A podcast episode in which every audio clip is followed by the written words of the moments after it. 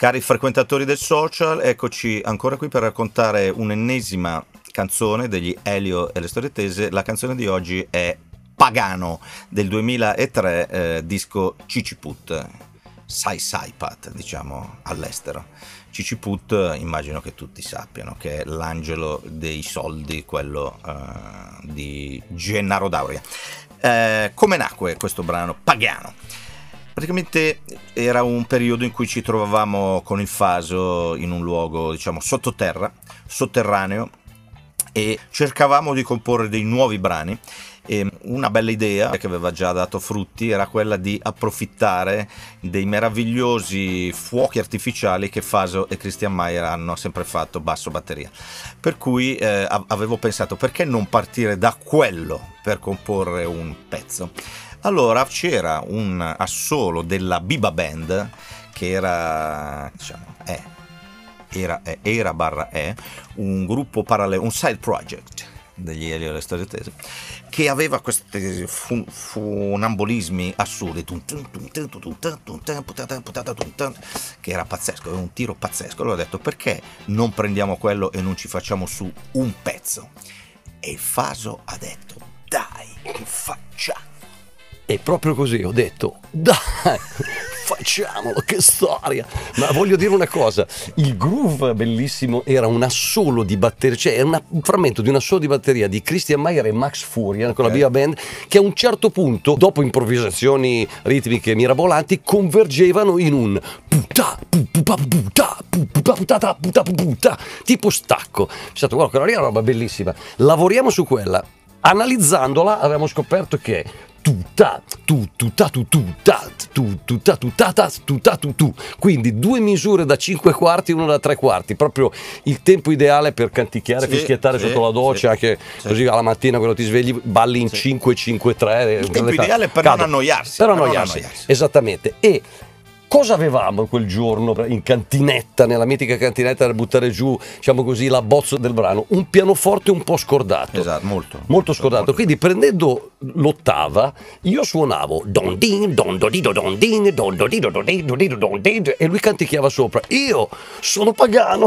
Sì, sì. Diventa... C'è, c'è nato questo tema, diciamo, di, L'idea qual era? Che... Di risvegliare delle religioni antiche. Esatto, perché abbiamo pensato, ma questa è un'idea interessante, comunque non, non sottovalutata valutatela. Le divinità principali le pregano in tantissimi. Pensate quanta gente cioè, hanno, a quanti adepti hanno. Immaginatevi oggi come oggi, non so, Manitou c'è del tempo libero, ma meglio ancora gli dei dell'antica Grecia e, degli, Grecia e degli, dell'antica, Roma. dell'antica, Roma. Oggi come oggi Atena non penso che sia impegnatissima, ma sai, problemi perché, di caccia. Ma sai perché nessuno uh, più si dedica al culto degli dei antichi? Perché non vogliono ammettere il loro errore.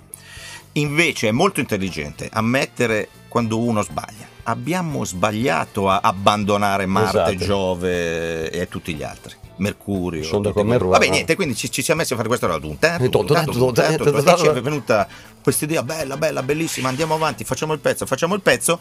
A quel punto si è trattato di trasferirla però agli strumenti della band. Come esatto. abbiamo fatto? Come, abbiamo, fatto? fatto? Per Christian è stato facile perché gli abbiamo detto guarda, fondamentalmente è il tuo, il tuo groove della Biba Band un po', un po' sviluppato, ma il concetto è quello, quindi lui si è trovato subito.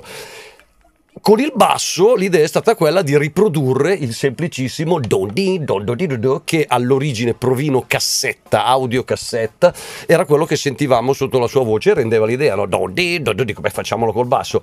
E lì arriva il lione che mi suggerisce di invece di usare la banalissima ottava perché non espandi un po'? Non le... esageri. Non esageri espandi le ottave. Eh, ma dici sul piano si fa presto perché ci metti un dito qui e un dito là. Sul basso è un po' più problematico perché non si possono staccare le dita. Allora, nella, nella registrazione abbiamo utilizzato il capotasto Roccotanica, che è un modello esclusivo che non è in commercio, ne hanno fatto uno solo e l'ho usato io. In sintesi, Roccotanica teneva un dito qui per schiacciare questo re basso e questo mi consentiva di suonare così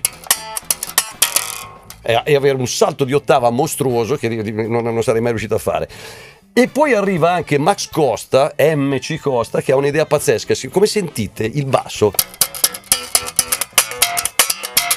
ha un suono anche se non è attaccato, quindi lui ha pensato perché non registriamo il basso dal cavo come sempre, ma anche con un microfono davanti alle corde per prendere il suono percussivo questo e l'effetto è venuto fuori così. Bellissimo, bravo, grazie Faso. E via. Eccetera. Ciao. Ma ora parliamo dell'argomento più importante di questo brano, e cioè dell'anatra che fa. Cos'è accaduto, cari amici? Che questo brano noi, come tutti quelli di quell'album, lo abbiamo inciso allo studio Psycho via Frascati 7 Milano. Sono delle villette, villette attaccate. Ta ta ta ta ta. È accaduto che il confinante ha messo, non si sa perché, un'anatra nel giardinetto della villetta a Schiera, Milano Centro, un'anatra, come ti viene in mente. E questa, tanto bella, ma tutto il giorno, non potevamo incidere perché c'era sempre l'anatra che faceva qua, qua, qua, qua, qua. Allora abbiamo detto: se non puoi batterli, coinvolgili, che è un nuovo detto che mi sembra te, e allora abbiamo campionato l'anatra e l'abbiamo fatta cantare, quindi grazie Anatra, ascoltatevi Pagano.